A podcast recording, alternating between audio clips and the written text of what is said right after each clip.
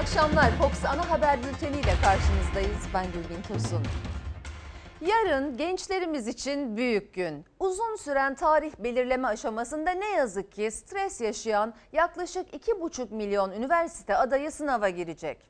Evet, stres oldunuz gençler ama merak etmeyin. Siz sınavdayken bizler evimizde olacağız. Sokaklarda dikkatinizi dağıtacak gürültü olmayacak ve Sağlık Bakanlığı gerekli tüm tedbirleri aldığını açıkladı. O tedbirleri birazdan paylaşacağız sizlerle. Siz sadece sadece sorulara odaklanın. Şimdiye kadar çözdüğünüz yüzlerce testten sadece biri olacak. Peki bültende başka hangi maddeler var? Siyaset gündeminin ilk sırasında Bülent Arınç'ın açıklamaları oturdu. Hem AK Parti hem Ahmet Davutoğlu hem Ali Babacan hem de Melih Gökçek'le ilgili ifadeleri oldukça dikkat çekici. Aktaracağız hepsini. Hükümetin planladığı kıdem tazminatı düzenlemesi de hala en sıcak gündem maddelerinden. Hepsi ve daha fazlası birazdan diyelim ama önce Covid-19 salgınında son durum diyoruz. Türkiye'de koronavirüse yakalananların günlük sayısı hala 1500 sınırında. Oysa bilim kurulu Haziran ayı sonu için 500 rakamının altını tahmin ediyordu. Olmadı. Buna rağmen hala sokağa çıkıldığında vatandaşın ne rakamları ne de tedbirleri önemsediği görülüyor. Bugün eğer kurallara tam uysaydık, hiç ara vermeden yeni normale geçişimizi çok güzel bir şekilde yapsaydık, tam uyumla yapsaydık bugün rakamlar çok daha aşağılara olacaktı. Muhtemelen projeksiyonlarda 500'ün altını gösteriyordu. Belirtisiz vakaların bu kadar yüksek oranda olacağı düşünülmedi. Haziran sonu için bilim kurulunun beklentisi günlük 500 yeni vakaydı ama Sağlık Bakanlığı'nın açıkladığı son tabloda vaka sayısı bunun 3 katı. 1458 kişiye daha koronavirüs teşhisi konuldu. 24 saatte 21 kişi hayatını kaybetti. Fiziki mesafenin ihlal edilmemesi gereken hususlar gördük. Bu hemen yansıdı hastalığa. 1600'lü rakamlara tekrar bir %50'lik hatta daha fazla artışlarla karşılaştık. Bilim Kurulu üyesi Profesör Doktor Recep Öztürk'e göre vaka sayısındaki ani artışın sebebi tedbirlere uyulmaması. Beklentilerin tutmamasının sebebi ise Enfeksiyon Hastalıkları Derneği Başkanı Profesör Doktor Mehmet Ceyhan'a göre belirti göstermeyen vakalar. Belirtisiz vakaların, belirti o gösteren vakaların çok üzerinde sayıda olduğu anlaşıldı. Ve şu anda en az ortaya çıkan pozitif vakaların yarısının bu belirtisiz kişilerden kaynaklandığı anlaşıldı. Yeni vakaların arasında ilk kez bir milletvekili de var. HDP'li bir vekilde virüs tespit edildi. Meclisteki önlemler iyice artırıldı. Beşiktaş'ın iki futbolcusuna da koronavirüs teşhisi konuldu. Son tabloda en çok dikkat çekense solunum cihazına bağlanan hastaların sayısının günden güne artması. Sadece bir günde bile 13 kişi arttı entübe hasta sayısı. Bu da gene beklenen bir şey. 65 yaş üzerini biz herhangi bir tedbir almadan dışarıya çıkardık. Şimdi bu e, insanlar tabii hiçbiri neredeyse bağışık değildi. Çünkü aylardır ev, evlerindelerdi. Ve bunlar birdenbire virüsü taşıyabilen genç insanlarla bir araya geldi ve temas ettiler. Ve dolayısıyla yavaş yavaş bunlar hastalanmaya başladı. E artık biliniyor ki genç nüfus kadar hafif seyretmiyor bunlar. Türkiye'de yeni normale geçiyoruz denmesine rağmen bu biraz yanlış anlaşıldı. Kurallar tam istenildiği gibi uygulamadı ve arttı. Hızla gevşetilen tedbirler, uyulmayan kurallar. Hala sokaklarda salgın yokmuş gibi görüntüler kaydediliyor. İstanbul'un en işlek caddelerinde İstiklal Caddesi ve Maçka Parkı'nda maske ve mesafe kuralı unutuldu. Esenyurt'ta minibüsler yine tıklım tıklımdı. Bir yandan özel seferle İran'dan Türkiye'ye oturma ve çalışma izinleri olanlar gelirken internet kafelerin de 1 Temmuz'da açılacağı duyuruldu. Uzmanlarsa yeni bir grip salgını başlamadan koronavirüsün kontrol altına alınması gerektiğini söylüyor. Covid-19 19'u çok anlamlı şekilde azaltmalıyız ki o dönemde sağlık sistemimiz hastalara bugün olduğu gibi nitelikli, yığılma olmadan bir hizmet verebilsin. Maske ve mesafe kurallarına daha çok dikkat etmesi lazım. Çünkü risk bundan bir ay öncesine göre çok daha yüksek. Evet yaklaşık 2,5 milyon üniversite adayı yarın YKS'de ter dökecek. Sıkı tedbirlerle maske ve mesafe kuralıyla gerçekleştirilecek olan sınav için 81 ilde belirli saatlerde sokağa çıkma yasağı da uygulanacak. Fazla yanaşma yavrum. Bilim Kurulu ve Sağlık Bakanlığımızın önerileri doğrultusunda tüm önlemleri alıyoruz. ÖSYM yayınladığı video ile YKS'ye hazırız dedi. Tedbirlerle, kısıtlamalar ile salgın sürecinin en geniş katılımlı sınavı yapılacak hafta sonu. Maske ve sosyal mesafeye dikkat ederek adaylar salondaki yerini alacak. Cumartesi ve pazar günü üniversite sınavı nedeniyle belirli saatlerde sokağa çıkma yasağı uygulanacak. YKS sınavının gerçekleşeceği hafta sonu günlerinde sokağa çıkma kısıtlaması uygulanacak Türkiye genelinde. Cumartesi günü sabah 9.30'dan öğlen 15'e kadar sokağa çıkmak yasak olacak. Pazar günü ise sabah 9.30'da başlayacak kısıtlama akşam saat 18.30'a kadar sokağa çıkma kısıtlaması uygulanacak. Gerekçe ise aslında kalabalıkları engellemek. Yani Covid-19'un bulaş riskini. Zaten aileler ve sınava girecek öğrenciler dışarıda olacağı için daha fazla kalabalığın önüne geçebilmek. Mesafeyi ayarlayalım diye duymuyor musunuz beni? okul girişlerindeki yığılmalarda ailelerin etkili olduğunu biliyorsunuz. Sınav merkezinin biraz uzağında beklemelerini, gruplar oluşturmamalarını rica ediyoruz. Liselere giriş sınavındaki bu kalabalık görüntüler büyük endişe yaratmıştı. Benzeri üniversite sınavında da yaşanmasın diye Sağlık Bakanı Fahrettin Koca'dan sonra ÖSYM Başkanı Halis Aygün de sosyal medyadan bir kez daha uyardı. Okul bahçeleri girişinde ve önünde kümelenmenin önlenmesi için ailelerin adayları bıraktıktan sonra beklememeleri ve bu alanlardan ayrılmaları önem arz etmektedir. LGS'deki gibi maskeyle ve dezenfektanla girilebilecek sınava hem içeri girerken hem de oturma düzeninde sosyal mesafeye dikkat edilecek. Okul bahçesine veliler alınmayacak. Uykuları gelmediği müddetçe çok erken yatmak için kendilerini zorlamamaları, bildiklerine güvenmeleri, çalıştıkları hiçbir şeyin silinip gitmeyeceğini fark etmeleri konusunda uyarmak istiyoruz. Son gece uyarıları bunlar üniversite adaylarına. Sınav 3 oturumda gerçekleşecek. Her iki günde de 10-15'teki sınava 15 dakika kala kapılar kapanacak. O saatten sonra salona kimse alınmayacak. Aynı kural yabancı dil testinde de geçerli olacak. Sınav tarihimizin önce ileriye sonra tekrar geriye atılmasının sebebi neydi? Cumhurbaşkanı Erdoğan da YKS'ye girecek öğrencilerle görüntülü görüşme yaptı. Sınavın koronavirüs nedeniyle önce ertelenip sonra yeniden öne çekilmesine adaylar tepkiliydi. Erdoğan'a da bunu sordular. Sınav tarihleri konusunda da hassas bir çalışma yürüttük. Sınavın asıl tarihine en yakın zamanda yapılmasının öğrencilerimiz için daha doğru, daha hayırlı olacağı görüşü ortaya çıktı. Cumhurbaşkanı Erdoğan turizmle ilgisi yok dedi. Sınav için tüm önlemlerin alındığını söyledi. Bazılarının bu tarihin turizm sektörünü canlandırmak amacıyla belirlendiğini iddia etmesi tamamıyla spekülasyondur. İstanbul'u fetheden Fatih Sultan Mehmet'in nadir portrelerinden biri artık İstanbul Büyükşehir Belediyesi'ne ait. Ekrem İmamoğlu satışa çıktığını duyunca harekete geçti ve tablo Londra'daki müzayedede 6,5 milyon liraya belediyenin oldu. Beştepe'den de tebrik alan İmamoğlu israf eleştirisine yanıt verdi ve tablo artık İstanbul halkının dedi. Çok değerli, ülkemize ait olduğunu hissettiğim, bu şehirde olmasını gerekli olduğunu bildiğim bir eserin dünya çapında bir müzayede e, ortamındaki satışına katıldık ve aldık. Benim tabii maneviyatımın değerini ölçecek bir e, para miktarı yok. 770 bin sterlin yani 6,5 milyon liraya Fatih Sultan Mehmet'in kendi döneminde yapılıp bugüne gelebilen nadir portresi İstanbul Büyükşehir Belediyesi'nin oldu. Ekrem İmamoğlu tablo artık İstanbul halkının dedi. Satışa çıktığını duyunca çok heyecan duydum. Ve hemen arkadaşlarıma süreci incelemesi için talimat vermiştim. Hayırlı olsun İstanbul halkına. İstanbul halkına ait bir e, eserdir o artık.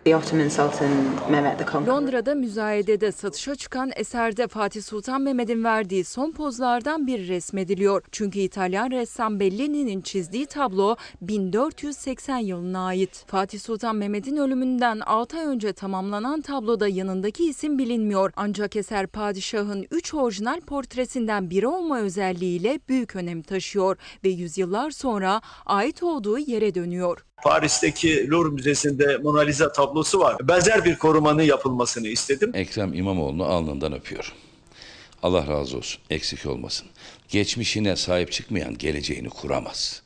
Sadece CHP'den değil pek çok tebrik aldı Ekrem İmamoğlu. Onlardan biri de Cumhurbaşkanlığı Ekonomi Politikaları Kurulu üyesi Korkmaz Karaca'ydı. Siyasette yanlışları söylemek kadar doğruları da tebrik etmek gerekir. İstanbul Büyükşehir Belediyesi yönetimini tebrik ederim. Göreve geldikleri günden beri yaptıkları en doğru iş. İstanbul'un suyu akmazken, İstanbul'da fakirlik diz boyuyken Fatih Sultan Mehmet Han'ın portresine 7 milyon lira para verdim diyerek övünmek ne sosyal demokratlara yakışır ne de fakirin hakkını savunmaktır. De bırakın teşekkür etmeyi kendisini kınıyorum. Tek tepki ise CHP'li Cemal Engin geldi. İstanbul'u fetheden padişahın tablosunun İstanbul'a kazandırılmasını kınadı Engin Yurt. Sen hani halk için geldin ya. Sen hani fakir için geldin ya. Sen hani tüyüp etmemiş yetimin hakkını koruyacaktın ya. Bu bir e, israf değildir. Ben manen gurur duyuyorum. Benim maneviyatımın da e, bazı ortamlarda parayla ölçülecek tarafı yok. Bu tablonun bizim için, ülkemiz için, Osmanlı, Türkiye Cumhuriyeti için, Anadolu ahalisi için e, değeri 8 milyonla falan ölçülmez. Bu tablonun İstanbul'da olması gerekirdi. Bedeli ne olursa olsun. İşlemler tamamlandıktan sonra tablo İstanbul'a doğru yola çıkacak. Benim gönlümden geçen İstanbul Büyükşehir Belediyesi'nde, Saraçhane'de insanların yoğun bir ziyaretle onu görme zevkini elde edebilecekleri bir modelle sergileme arzum var ama bu benim şahsi arzum. Sayın seyirciler AK Parti'nin MHP ile birlikte üzerinde çalıştığı baroların seçim sisteminde yapılacak düzenleme ile ilgili AK Parti içinden aykırı ses yükseldi. Bülent Arınç çoklu baro sistemine karşı çıktı. MHP lideri Bahçeli ise cepheleşme uyarısı yaparak demokratik ve dengeli her düzenlemeye destek veririz dedi. Ankara Barosu'na kayıtlı bir avukatım. Çoklu baro sistemi fevkalade yanlış olur. Çok büyük yaralara yol açabilir. AK Parti içinden çoklu baro düzenlemesine ilk ses yükselten isim oldu Bülent Arınç. MHP lideri Bahçeli de katıldı tartışmaya cepheleşme uyarısıyla. Ortada taslak bile yokken tekli çoklu baro yönetimi kapsamında cepheleşmek yanlış ve sakat bir vehimdir. Çoklu baro sistemi adliyeye fitne, fesat, nifak tohum ekmektir. Adliyeyi siyasetin boyunduruğuna almaktır. Günlerdir tartışılıyor baroların seçim sistemine yönelik yapılacak düzenleme. Baro başkanlarının Ankara'ya yürüyüşlerinde yaşadıkları da. Bu gösterilerin içerisinde tartaklanan baro başkanlarından birisi de sevgili arkadaşım Manisa Baro Başkanı'dır. Buna yüreğim sızladı. Bu noktaya getirmemek lazım işi. Bazı baro yöneticilerinin sahneledikleri davranışlar demokratik bir eylem değil, densizlik ve despotik bir utanmazlıktır. Arınç polis müdahalesine karşı çıktı. Bahçeli yürüyüşe. İktidar illerde çoklu baroya imkan tanıyacak düzenleme için formüllerini de hazırladı. Muhalefetin kapısını çaldı. 2000 avukat olan bir ilde %10'u yani 200'ü bulan her avukat grubu baro kursun. Ya da 5000 ve üstü avukat olan illerde 2000 avukat bir araya geldiğinde baro kurulsun. Çoklu baro sisteminde maalesef her tarafta siyasi ideoloji kendisini gösterir. Barolar değer kaybeder ve başsavcılar, savcılar nezdinde itibarları zedelenmiş olur. Haber Global Televizyonu'nda katıldığı programda AK Parti'nin çoklu baro fikrine karşı çıktı Bülent Arınç. Barolarla birlikte CHP, İyi Parti, HDP de çoklu baroya hayır diyor. Baroları teslim almaya kalkan bir yönetimin Türk demokrasisini askıya almak gibi bir niyeti var demektir. Barolara tavsiyem şudur. Siyasallaşmadan bir an önce vazgeçmeleri gerekir. Bu gayrimilli ve gayri ahlaki yapı milletimizin tertemiz iradesinden gücünü alan saygın milletvekilleri eliyle değiştirilmelidir. Milliyetçi Hareket Partisi yapılacak her demokratik ve dengeli çalışmaya mutlaka destek verecek, arkasında duracaktır. MHP baroların seçim sisteminde bir düzenleme yapılmasına karşı değil ama MHP lideri Bahçeli olası düzenleme için demokratik ve dengeli olmalı dedi. Bülent Arınç katıldığı programda Cumhurbaşkanı Erdoğan, AK Parti ve yeni kurulan partilerle de ilgili çok çarpıcı değerlendirmeler yaptı. AK Parti'nin önemli isimlerinden Arınç, Erdoğan'ın Ahmet Davutoğlu ve Ali Babacan'a yönelik ihanet sözlerine karşı çıktı. Siz Sayın Erdoğan'ın yanında mısınız yoksa karşısında mısınız? Karşısında değilim. Ne kadar yanındaysam o kadar yanındayım. Cumhurbaşkanı Erdoğan'la ilgili soruya verdiği yanıt dikkat çekiciydi. AK Parti'nin başarısında sadece Erdoğan'ın payı olmadığını söyledi. Ben siyasette kendi başarılarımla geldim. Sayın Cumhurbaşkanımız eğer başımızda olmasaydı başarılı olamazdık. Biz de olmasaydık o da eksik kalırdı. Çok içimizden ayrılıp da parti kuranları gördük.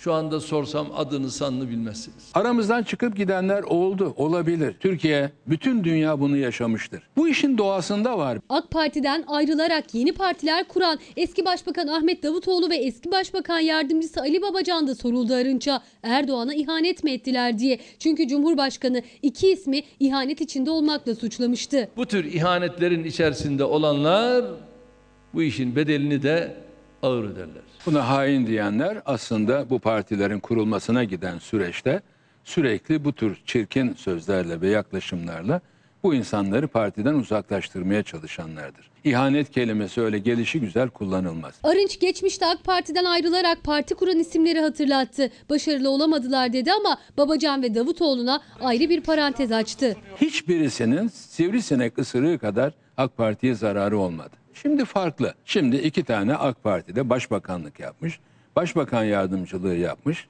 hükümetin içerisinde takdir görmüş insanlar AK Parti'nin yanlışlarını söyleyerek bir parti kuruyorlar. Bu sözleri iktidara, AK Parti yönetimine bir uyarı gibiydi. Erdoğan sonrası AK Parti'de liderlik başlığını da açtı Arınç. Bunu herkes merak ediyor. Sayın Erdoğan bir şekilde AK Parti Genel Başkanlığından gitmeyi düşünse acaba kim olur diye ben inanıyorum ki bayrağı yere düşürmeyecek birisinin olması lazım. AK Parti'nin sorumluluğunu taşımak herkesin kârı değil. Cumhurbaşkanlığı Yüksek İstişare Kurulu üyesi Bülent Arınç istifa ettirilen Ankara'nın eski belediye başkanı Melih Gökçek'le yaşadığı parsel parsel tartışmasına bir kez daha değindi. Ben onun kolunu kestim, o benim sakalımı dedi. Ben onun kolunu kestim, o benim sakalımı tıraş etti. Bu iş böylece sakal daha gür çıktı ama kol yerine gelmiyor. Melih Gökçek'le yaşadığı kavgaya yorumu Bülent Arınç'ın. Parsel parsel tartışmasında kurulan son cümle. Henüz Gökçek'ten bir yanıt yok. Bu yapıya Ankara'yı parsel parsel satmıştı. İçimizdeki fitnecilere imkan verme. Onları helak et ya Rabbi. Arınç parsel parsel cümlesini başbakan yardımcısı sıfatıyla kurdu. Melih Gökçek ise o dönem Ankara Büyükşehir Belediye Başkanıydı. Parsel parsel iddiası ile ilgili Gökçek hakkında bugüne kadar bir soruşturma açılmadı. Gelen insanların hangisi FETÖ'cü hangisi değil ben nereden bileceğim kardeşim? Alnlarında mı yazıyor? Melih Gökçek ve Arınç en son eski Adalet Bakanı Şevket Kazan'ın cenazesinde aynı kareye girdi. Gökçek'in bakışına karşı bir cümle kurmayan Arınç, aylar sonra aralarındaki gerilime dair konuştu. Gökçek hakkında parsel parsel açıklamasını neden yaptığını anlattı. Beni FETÖ'cü olmakla suçladı. Yalan yanlış şeyler söyledi. O gün Bakanlar Kurulu vardı. Ben Sayın Davutoğlu ve bakanlardan bu adamı çağırıp sen ne yapıyorsun bu kadar yanlış sen bir başbakan yardımcısının istifasını isteyecek bir insan mısın? Kendine gel demesini beklerdim. Onlardan böyle bir şey gelmeyince ciddi bir iş yapmak lazım dedim ve kendisiyle ilgili kanaatlarımı söyledim. Ankara'yı parsel parsel satmıştı. Bülent Arınç'ın yeni kurduğu cümleler tartışmayı alevlendirecek gibi. Onun iftiraları sebebiyle benim damadım, kızım ve torunlarımı perişan etti. Ben onun kolunu kestim, o benim sakalımı tıraş etti. Bu iş böylece sakal daha gür çıktı ama kol yerine gelmiyor. FETÖ'cü müsünüz? Değil. Bu bana yapılabilecek en kötü bir iftira olur. Bunların karanlık yüzlerini maalesef çoğumuz göremedik. Masum değiliz hiçbirimiz. Doğru, masum değiller. Bu da bir itiraftır, ikrardır. Peki bu vebalin, bu günahın bir bedeli olmayacak mı? Türkçe olimpiyatlarında ne konuştuysam konuştum. Hiçbirisini inkar etmem. Benim söylediğim sözleri Binali Yıldırım da söyledi. Sayın Recep Tayyip Erdoğan da söyledi. Eğer bizi aldatmışlarsa, bizi yanıltmışlarsa Bu suç bizim değil. Bülent Arınç geçmişte FETÖ ve liderine yönelik övgü dolu sözleri sadece kendisinin dile getirmediğinin altını çizdi. FETÖ üyeliği suçlamasıyla yargılanan ve dosyası istinaf mahkemesi aşamasında olan damadı Ekrem Yeter'le ilgili de konuştu Arınç. Yargıya inanmak zorundayız. Başka ikinci bir yargımız yok. Ve Ankara'da Peki hakimler efendim. var. Sayın seyirciler Sağlık Bakanı Fahrettin Koca bugüne ait koronavirüs tablosunu, verileri açıkladı. Hemen sizlerle paylaşmak istiyoruz. Arkamda görüyorsunuz tabloyu. Bugünkü test sayısı 51.198. Düne göre düşüş var. Bugünkü vaka sayısı önemli. 1396. Düne göre düşüş var. Bu önemli bir gelişme. Bugünkü vefat sayısı 19. Burada da düne göre bir düşüş var. Bugünkü iyileşen sayısı 1492. Düne göre yükseliş var. Düne göre daha fazla iyileşen hastamız var sevgili seyirciler. Toplam rakamlara, verilere bakalım. Toplam test sayımız 3 milyon 186 bin 622 olmuş. Toplam vaka sayısı 194 bin 511. Toplam vefat sayısı 5065. Toplam yoğun bakım hasta sayısı 963. Toplam entübe hasta sayısı 382. Toplaş, toplam iyileşen hasta sayımız 167.198. Son rakamlar böyle. Hemen dünle kıyaslayalım. Bakalım tekrar. Dün test sayımız 52.303 iken bugün 51.198. Vaka sayımız dün 1458 iken bugün 1396'ya düşüyor. Vefat sayımız 21 iken dün bugün 19'a düşüyor. Ee, hayatını kaybeden vatandaşlarımıza Allah'tan rahmet diliyoruz. Bu dün iyileşen hasta sayımız 1472 iken bugün iyileşen e, hasta sayımız 1492'ye yükseliyor. E, genel itibariyle tablo düne göre daha iyi diyebiliriz. Son olarak Bakan Fahrettin Koca'nın e, bizlere mesajını paylaşalım sizlerle. Çarşamba günü diyor Fahrettin Koca 1492 olan yeni vaka sayısı bugün 1396. Covid-19 sebebiyle tüm Türkiye'de bugün hastaneye yatırılan toplam hasta sayısı 113. Son 24 saatte yoğun bakım hasta sayısında 22, entübe hasta sayısında 13 artış var. İyileşenler tanı konanlardan 96 fazla. Bu mesajı da paylaşmış. Biz haberlerimizde devam ediyoruz şimdi. Sayın seyirciler, Anka Park projesinin mimarı eski başkan Melih Gökçek de konuştu. 750 milyon dolara değil benim dönemimde 450 milyon dolar harcadık dedi. Anka Park'ın hurdalık halindeki son görüntüsünün de gerçeği yansıtmadığını söyledi. İki tane oyuncağı yan yatırmış çocukların bineceği oyuncağı kendisi yan yatırmış çekmiş. Araçlar helak oldu demiş. Özel firmanın aylardır işletmediği Anka Park'ın son görüntüsüne projenin mimarı Melih Gökçek'in yorumu. Çürümeye bırakılmış milyonluk oyuncaklar, tavanı çökmüş oyun alanları için Mansur Yavaş'ı hedef aldı. Anka Park'a harcanan para üzerinden de. Anka Park'a sadece harcanan para 750 milyon dolar. Benim dönemde yapmış olduğum masraf 1 milyar 350 milyondur. Dolar bazına da vurursan 400 milyon dolar civarında bir paraya tahallük eder. Melih Gökçek Anka Park'a 750 değil 400 milyon dolar harcadım diyerek savundu kendisini. Bugünkü kurla 2 milyar 740 milyon lira. Acil yatırımların hemen hemen hepsi 400-500 milyon dolardır. Evlerimizi su basıyor. Atık su kanalları, yağmur su kanalları ayrılmamış. Efendim Melih Gökçek buraya 750 milyon dolar sarf etti. Bu sözü en az 30 defa 40 defa Mansur Yavaş tekrar etti. Külliyen yalan. Şu ana kadar yaptığımız çalışmalarda 650-750 milyon dolar civarında bir yatırım gerekiyor. Bu cümlelerde 9 Ağustos 2010 tarihli Ankara Büyükşehir Belediye Meclisi oturumu tutanağından. Melih Gökçek o gün başkan sıfatıyla Anka Park için meclise verdiği bilgide 650-750 milyon dolar arasında yatırım yapılacağını söylemiş. CNN Türk televizyonda yaptığı açıklamada ise 400 milyon dolar dedi. Yavaş'ın Ankara'nın altyapısı için kullanılması gereken para dinozorlara yatırıldı sözüne de yanıt verdi. Ankara'da acil yapılması gereken su ve kanal altyapı projeleri acil diyor. Yani normal değil. Daha önceki yıllarda helikopterler, dinozorlar, Anka Park'a yatırılan para nedeniyle bunlar yapılmamış. Dinozorla kalkıyorlar, dinozorla yatıyorlar, dinozorla oturuyorlar, dinozor. Ya bu dinozor parkı şu anda dünyadaki kapalı en büyük dinozor parkı. Bir köyde kanalizasyon açıktan akarken, musluktan insanlar suyu içemezken, dinozorları buraya yığılanır, kapılara, havuzlara, beş kuruş kente faydası olmayan, görselliği olmayan şeyleri aktarmanın alemi var mıdır? Diyor ki vatandaşın birçok temel ihtiyacı yeterince giderilmemişken yoruma bak ya bundan bütün Türkiye'nin iftihar etmesi lazım. Gökçe'nin iftihar edilmeli dediği Cumhurbaşkanı Erdoğan'ın açılışını yaptığı Anka Park'ın borcu nedeniyle elektrikleri kesik. İşletmesini alan özel firma da kapısına kilit vurdu. Belediye şirket yükümlülüklerini yerine getirmiyor diyerek mahkemeye gitti. Yüzlerce milyon dolar harcanan Anka Park'ta parçalanmış dinozorların, çürümeye bırakılmış oyuncakların, elektrikli araçların, binaların son görüntüsü büyük ses getirdi. Anka Park'ın yapım esnasında deposu vardır. Tamirat deposu vardır. Gitmiş o deponun içerisinden bir tane dinozor başı almış. Bütün dinozor parkı tamamen harap edilmiş. Böyle bir şey olabilir mi? Melik Gökçek görüntülerde birkaç arızalı oyuncağın dinozorun olduğunu söyledi. Yavaş hakkında 8 ayrı suç duyurusunda bulunacağını. Gözler Mansur Yavaş'ta Gökçek'in suçlamalarına ve Anka Park'a 400 milyon dolar harcandı sözüne vereceği yanıtta. Daha önce AK Parti'nin MHP ile yaptığı ittifakı eleştiren, MHP'nin AK Parti'ye oy kaybettirdiğini söyleyen Bülent Arınca Global Televizyonu'nda katıldığı programda MHP AK Parti üzerinde bir yük mü diye soruldu. Arınç bu kez geçmişte kurduğu cümleleri kurmadı ama söyledikleri yine de MHP cephesinde tepkiyle karşılandı. CHP lideri Kılıçdaroğlu da MHP yönetimini hedef aldı. Sayın Cumhurbaşkanımız Milliyetçi Hareket Partisi ile olan ittifaka çok önem veriyor. O yüzden içimizden ne düşünürsek düşünelim bunu dışarıda söylemek imkanından mahrumuz. Biz biliyoruz Sayın Bülent Arınç MHP düşmanıdır, ülkücü düşmanıdır. Bülent Arınç'la MHP bir kez daha karşı karşıya. Cumhurbaşkanlığı Yüksek İstişare Kurulu üyesi Arınç'ın MHP ile ilgili düşüncelerimizi söylemekten mahrumuz sözü nedeniyle Bahçelimizi %35'lere düşürdü. Sayın Cumhurbaşkanımıza buradan sesleniyorum.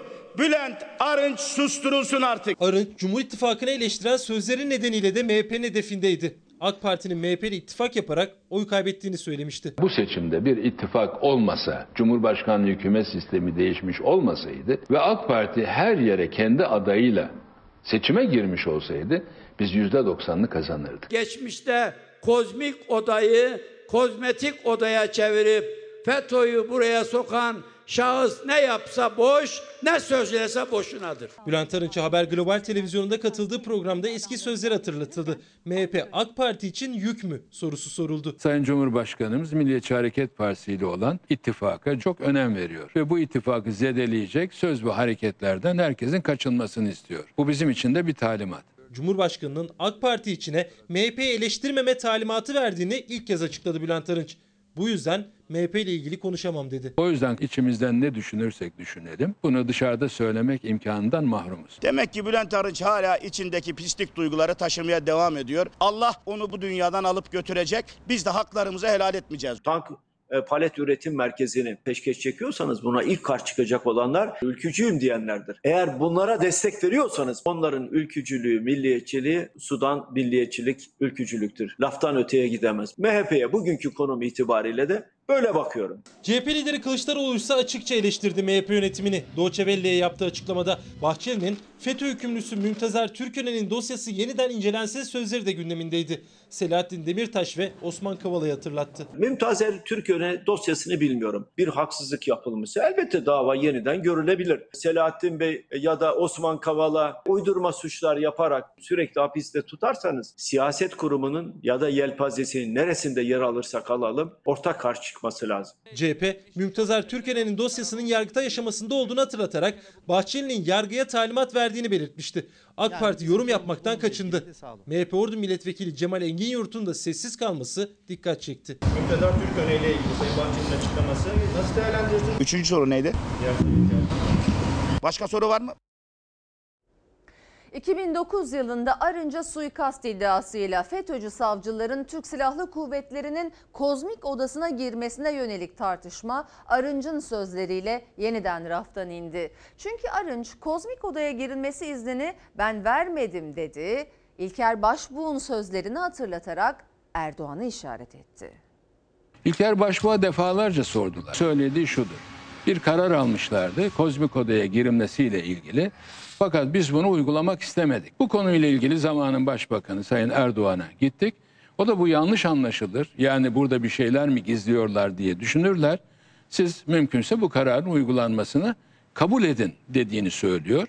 ve onun üzerine de girdiler deniyor. FETÖ'cü savcıların Türk Silahlı Kuvvetleri'nin kozmik odasına girmesine dönemin başbakanı olarak Erdoğan'ın izin verdiğini söyledi Arınç. Sözlerine henüz Cumhurbaşkanı ve kurmaylarından bir açıklama yok ama muhalefetin gündeminde. Kozmik Oda'nın terör örgütlerine teslim edilmesinin bence başrol oyuncusu Sayın Arınç'tır. Yönetmeni Tayyip Erdoğan olabilir. 19 Aralık 2019 tarihinde Türk Silahlı Kuvvetleri'ne yönelik operasyonların sürdüğü dönemde bir albay ve binbaşının Arınç'ın evinin çevresinde suikast için keşif yaptığı iddiasıyla başladı soruşturma. Sonradan FETÖ'cü oldukları ortaya çıkan sivil savcılar Türk Silahlı Kuvvetleri'nin kalbine Kozmik Oda'ya girdi. Arı kovanla çomak soktuğumuzu düşünüyorum. Kozmik Oda aramasını Arınç böyle savunmuştu. Yıllar sonra suikast iddiasının gerçek olmadığı ortaya çıktı. Kozmik Oda'ya giren savcıların da FETÖ'cü oldukları. Ben işin mağduruyum çünkü evimin karşısına karargahlar kuruldu. Televizyonlar çekim yaptı. Haber Global Televizyonu'nda katıldığı programda Bülent Arınç, Kozmik Oda'ya FETÖ'cü savcıları ben sokmadım dedi. Erdoğan'ı işaret etti. Delil olarak da dönemin Genelkurmay Başkanı İlker Başbuğ'un sözlerini gösterdi. Bu konuda en iyi tanıklık yapacak kişi Sayın Genelkurmay Başkanı İlker Başbuğ'dur. Sayın Başbakan'dan randevu aldı. Evet. Buraya girilmesin. Evet. Doğru değil. Niye doğru değil? Yasaya aykırı. Yani neticede girilmesin uygun olacağı kanaat. Girilmesinin. Evet, girilmesin. Başbakan girilsin dedi, Girilmesi girildi. uygun oldu. Sağ olsun ki Sayın Başbuğ benim bu konuda hiçbir dahlimin olmadığını açık yüreklilikle söylüyor. Bunların e, gençlik kollarından yetişen e, birisi açıklama yaptı. FETÖ örgütüyle işbirliği yaptık. Ordudaki Kemalistleri tasfiye etmek için. E, bu kadar çıplak olan bir gerçeğin etrafında niye dönüyorsunuz? Kılıçdaroğlu, Emre Cemil Ayvalı'nın AK Parti tanıtım ve medya başkan yardımcılığından istifasına da yol açan sözlerini hatırlattı. Arınç'ın FETÖ'nün darbe yapacağına ilişkin MGK'ya istihbarat raporları gelmedi açıklaması da CHP'nin hedefindeydi. Hiçbir e, emniyetin, askeriyenin istihbaratlarında bunlar 15 Temmuz gibi bir kalkışma yapabilirler diye bir notun gelmediği MGK toplantılarına katılmış bir insan olarak söylüyorum. Bütün Milli Güvenlik Kurulu toplantılarına Fethullah Gülen hareketiyle ilgili raporlar gider. En son mücadele edilmesiyle ilgili olarak biliyorsunuz kamuoyuna yansıyan e, bir e, rapor daha vardır. Mücadele edin diye. Hiçbir mücadele yapılmadı. Evet, emniyetteki bir yapılanmadan, asker içindeki bir yapılanmadan zaman zaman bahsedildi ama böylesine bir 15 Temmuz hain kalkışmasını kimse söylemedi. 2004 MGK kararları orta yerde duruyor. Bülent Arınç'ın bundan haberinin olmaması da düşünülemez. Arınç'ın sözlerinin siyasetteki yansımaları Kozmik Oda tartışmasında Erdoğan'ı işaret eden cümlelerine ilişkinse ne Erdoğan'dan ne de AK Parti cephesinden bir açıklama var. Efendim şimdi araya gidiyoruz. Aranın ardından haberlerle yeniden karşınızda olacağız. Efendim yeniden merhaba. Fox Ana Haber devam ediyor. İşsizlik, yoksulluk, geçim başlıklarıyla bir kez daha iktidarı hedef aldı muhalefet liderleri. Gelecek Partisi ile Gelecek Partisi ile asgari ücretlinin geçim sıkıntısını bir kliple dile getirdi. 2018'de dolar 4 lirayken şimdi 6 liraya çıktı. Çeyrek altın 328 lirayken şimdi 661 liraya çıktı. 2 milyon 281 bin kişi işinden oldu.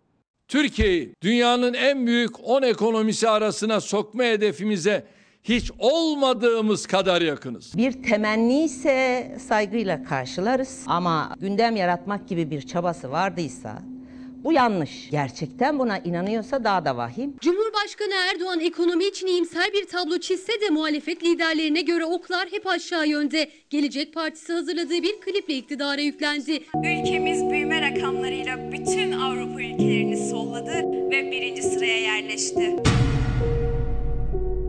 Ama Ali'lerin ışığı yanıyor. Kızım, bizde bir arıza var herhalde. Arıza ne elektrikte ne bu evde. Asgari ücret kazanan bir ailenin geçim derdini anlatıyor klip. Gelecek Partisi'nin asgari ücret vaadini. Arıza brütü 2900 olan asgari ücretten 600 lirayı kesip işçiye 2300 veren bu düzende. Asgari ücretlerin cebine brüt maaşının tamamı girecek. Beyefendi diyor ki ben diyor 3 aydır işsizim. 1 liram yok. Elektrik param duruyor. E, Kira param duruyor. İyi Parti lideri ekonomik tabloyu vatandaşlar üzerinden örneklerle anlattı. Bir ilçede bir kasap dükkanına girdim. Ağlarsınız. Abla dedi ben dedi eve bugün bomboş gidiyordum. Çocuklar aç. Başkanla karşılaştım. Bana bunları aldı. Bence onun için sallayacak.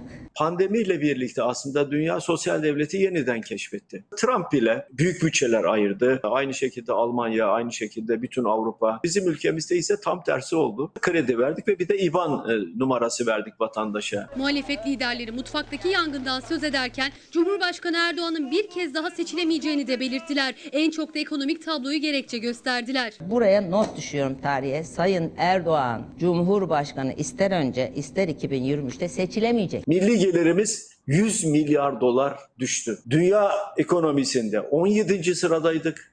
Şimdi 19. sıraya geriledik. Bu tablo ortadayken Erdoğan'ın gidici olması için özel bir çaba harcamaya gerek yok. Çünkü kendi sonunu kendisi hazırlayan bir lider konumunda. Dar gelirlinin, öğrencinin yemeği menemen, ekonomide özellikle mutfak enflasyonunu gösteren önemli bir endeksi oluşturuyor. Adı Menemen Endeksi. O endekse göre menemenin maliyeti bir yılda %13 arttı. En ucuz alınabilen yiyecekti eskiden iki yumurta kırıya derlerdi. O da o bile artık çok pahalı. Amerika'da hamburger endeksi gibi Türkiye'de de menemen endeksi alım gücünün önceki seneye göre ne durumda olduğunu gösteriyor. 2019'da olduğu gibi 2020'de de menemen için kullanılan tüm malzemeler zamlandı. Üstelik menemen enflasyonu TÜİK'in açıkladığı yıllık enflasyonun da üstünde. Ocak ayından Nisan ayına kadar menemen maliyetleri geçen senenin altında olmasına rağmen Menemen endeksindeki artış hızı ve özellikle pandemideki gıda ürünlerinin fiyatlarının Nisan ve Mayıs aylarında artması nedeniyle 100 puanların üzerine çıktı. Sadece domates, soğanda değil, yumurtada, her şeyde.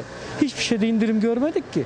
10 liradan aşağı pazara gidiyorsun, meyve yok. Salgın sürecinde gıdaya gelen zamların en net örneği menemen malzemeleri. Ekonomi profesörü Veysel Ulusoy ve öğretim üyesi Caner Özdurak kazandırdı ekonomi literatürüne menemen endeksini. Domates, biber, soğan ve yumurtanın aylık ve yıllık fiyat değişimleri mutfak enflasyonu hakkında önemli ipuçları veriyor. 2 yumurta, 50 gram biber, 100 gram soğan ve 100 gram da domatesle oluşturduğumuz bir reçeteye sahip endeks. Ekonomi uzmanının verdiği tarife göre endeksi oluşturması için tarifimizde 100 gram soğan var. 100 gram soğanı attıktan sonra 50 gram sivri biberimizi menemenimize atıyoruz. Menemenin olmazsa olmazı domates. O da tarifimizde 100 gram. Şimdi de domatesimizi tavamıza attık.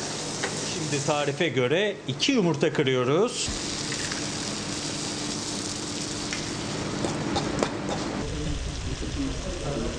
Menemenimiz hazırlandı. Biz soğanlı yapmayı tercih ettik. Soğanlı menemenin maliyeti bir yıl içinde yüzde 13, soğansız menemenin maliyeti ise bir yıl içinde yüzde 7 artış gösterdi. Uzmanlara göre menemen maliyetinin TÜİK'in açıkladığı yıllık enflasyonun da üzerinde olması en çok dar gelirlinin cüzdanını etkiliyor. 1 liraya da yumurta var, bir buçuğa da var. Millet perme perişan yani öyle kolay değil. Çıksınlar piyasada gerçek enflasyonu görecekler. Kıdem tazminatının fona devrine sendikalar başından beri karşı. Başkanlar Kurulu'nu toplayan Türk İş'ten bir kez daha tek çare genel grev resti geldi. Grevdir, genel grevdir bizim çok keyif aldığımız, mutlu olduğumuz bir şeydir.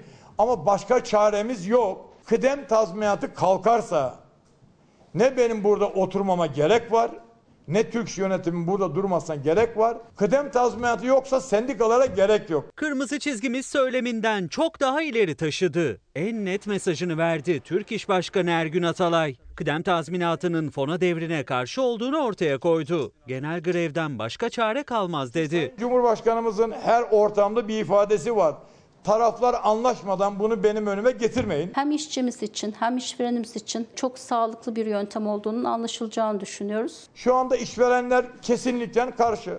Sendikaların tamamı buna kesinlikle karşı. Bu kıdem tazminatı açıklamaları, bu çalışmalar bizim iş yerlerimizde huzurumuzu bozuyor. Aradan kıdem tazminatını çektiğiniz zaman bu çalışma hayatının sistemi çöker. Türk İş Başkanı Ergün Atalay Başkanlar Kurulu'nu topladı. Zaten Türk İş'e bağlı sendikalardan kıdem tazminatına dokunmayın çağrıları geliyordu. Toplantının ardından da Atalay aynı çağrıyı dile getirdi. Asgari ücret üzerinden hesap ortaya koydu. Asgari ücret alan bir işçi İşte bu fon gelirse yüzde altı bir kesinti yapılıyor. 180 lira. 20 senede 40 bin lira. 40 senede 80 bin lira bir para toplanıyor. 40 bin lira da faizini koruduğun zaman 120 bin lira para oluyor. Deniyor ki bu 120 bin liranın 30 bin lirasını size 60 yaşında vereceğiz. Geri kalanını da şu andaki hesaplara göre ayda 530 lira, 530 lira vereceğiz. Tamamlayıcı emeklilik sistemi adı altında kıdem tazminatı fona devredilirse işine son verilen çalışana tazminat ödenmeyecek. Her ay fonda biriken parayı 60 yaşından sonra alabilecek çalışan. O da %25'ini. Geri kalan 65 yaşından sonra emekli maaşına yansıtılacak. Bir an evvel bunu ülke gündeminden geri çekin. Yani bunun kabul edilir bir tarafı yok. Kıdem tazminatı kırmızı çizgimizdir. Disk'te bir gün önce toplamıştı Başkanlar Kurulu'nu. Planın müzakere edilecek hiçbir yanı yoktur mesajı çıktı toplantıdan. Türk İş ise sahaya inmeye hazır. Pazartesi günü 81 ilde basın açıklaması yapacaklarını duyurdu Ergün Atalay. İl il, ilçe ilçe gezeceklerini, yeni modelin eksikliklerini herkese duyuracaklarını söyledi. Her ortamda bu meseleyi ülke gündemine anlatırız. Şimdi ülkenin bütün vilayetlerinde 1,5 milyona yakın yaptırdığımız el inanlarını dağıtacak. Manisa bugün 5,5 büyüklüğündeki depremle sallandı. Can kaybının olmadığı deprem çevre illerden de hissedildi. O kadar şiddetli oldu. ki. Ben dedim minare herhalde bizim üstümüze göçtü şu anda. Manisa 5,5 büyüklüğünde depremle sallandı. Can kaybının yaşanmadığı depremde bazı binalarda çatlaklar oluştu. 5-6 saniye gibi zannedersem öyle sürdü. Biraz daha sürse zaten bir şey kalmayacaktı yani. Manisa Ocak ayından beri depremlerle sallanıyordu. Depremin merkez üssü bu kez Saruhanlı ilçesi oldu. Saat 10.21'de meydana gelen depremin büyüklüğünü Kandilli Rasathanesi 5,1, AFAD 5,5 olarak duyurdu. Elimizde ne varsa her şeyi attık hemen birden kendimizi bir an önce dışarıya atmaya çalıştık. Yerin 9 kilometre derinliğinde olan deprem, Manisa kent merkezi ve ilçelerinin yanı sıra başta İzmir olmak üzere çevre illerden de hissedildi. Sarsıntıyla birlikte vatandaşlar korku ve panikle kendilerini sokağa attı. O kadar hızlı hissettim ki bütün gözlerim arkama geldi sanki.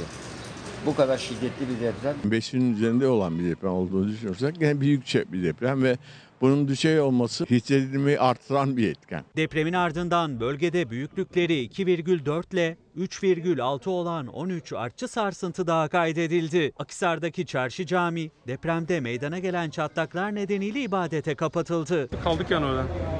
Bayağı şiddetliydi. Rize'nin Fındıklı ilçesinde 100.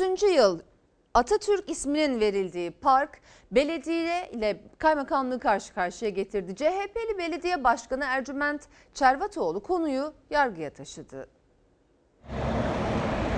Bu parkın Atatürk Parkı olmasını belirledik ve o tabelaya indirmeyeceğiz. İndirmeme kararlılığındayız. Atatürk ismi üstünden ve park ismi üstünden bir soruşturma geçirmek manidar. Millet Bahçesi'nin ismini 100. yıl Atatürk Parkı olarak değiştirdi. İçişleri Bakanlığı o belediye başkanı hakkında inceleme başlattı. Tabela değişikliği konusunda harcamalarımıza baktılar ve harcama yetkilisi arkadaşlarımızın kaymakamlık oluru olmadan neden harcama yaptıklarına dair e, ifade aldılar. 31 Mart yerel seçimlerinde Rize'nin Fındıklı Belediyesi 25 yıl aradan sonra AK Parti'den CHP'ye geçti. Belediye Başkanı Ercüment Cervatoğlu meclis kararıyla Millet Bahçesi'nin ismini 100. yıl Atatürk Parkı, Millet Kıraathanesi'nin ismini de Kazım Koyuncu Kültür ve Sanat Evi olarak değiştirdi. 100. yıl Atatürk Parkı'nın ismi tartışmak bize zul geliyor. Kurucu önderimizi tartışmak bize zul geliyor. Kaymakamlık kamu yararı görülmediği gerekçesiyle kararı reddetti. Tabelaları indirin dedi. Belediye başkanı ısrar edince tutanak tutuldu. Başkan Cervatoğlu konuyu mahkemeye taşıdı. Kamu suçu nedir? Atatürk ismini asmak mı? Ee, bunu anlamış değilim. 23 Haziran Salı günü e, İçişleri Bakanlığı'ndan iki müfettiş arkadaşımız e, belediyemize geldi ve bizi e, görevlendirdiklerini söylediler. Aradan bir yıl geçti. İdari mahkemede hukuki süreç devam ederken İçişleri Bakanlığı müfettiş görevlendirdi. Başkan ve CHP'li meclis üyelerinin yazılı olarak ifadesi alındı. Tabelalara ne kadar harcandığı soruldu. Belediye önceki dönemde harcanan 64 bin liralık faturayla kendi dönemlerinde harcanan 8 bin liralık faturayı müfettişlerle paylaştı. Şaşırdığım konu şu tabii ki bir yıl geçmesine rağmen ve yargıda olmasına rağmen bu konu e, İçişleri Bakanlığı tarafından bir soruşturmaya, bunun için soruşturmaya tabii tutulmamız. Bunun için İnceleme sonrası Fındıklı halkı da belediyeye sahip çıktı. Yaşananları demokrasi ayıbı olarak niteleyen Başkan Cervatoğlu, belediye meclisinin aldığı karardan geri adım atmadı. Efendim Fox ana haber bültenini burada noktalıyoruz. Fox'ta yayın yeni dizimiz Bay Yanlış'ın ilk bölümüyle devam edecek. İyi bir akşam, iyi bir hafta sonu geçirmenizi diliyoruz. Hafta sonunda Burak Birsen sizlerle birlikte olacak efendim. Hoşçakalın.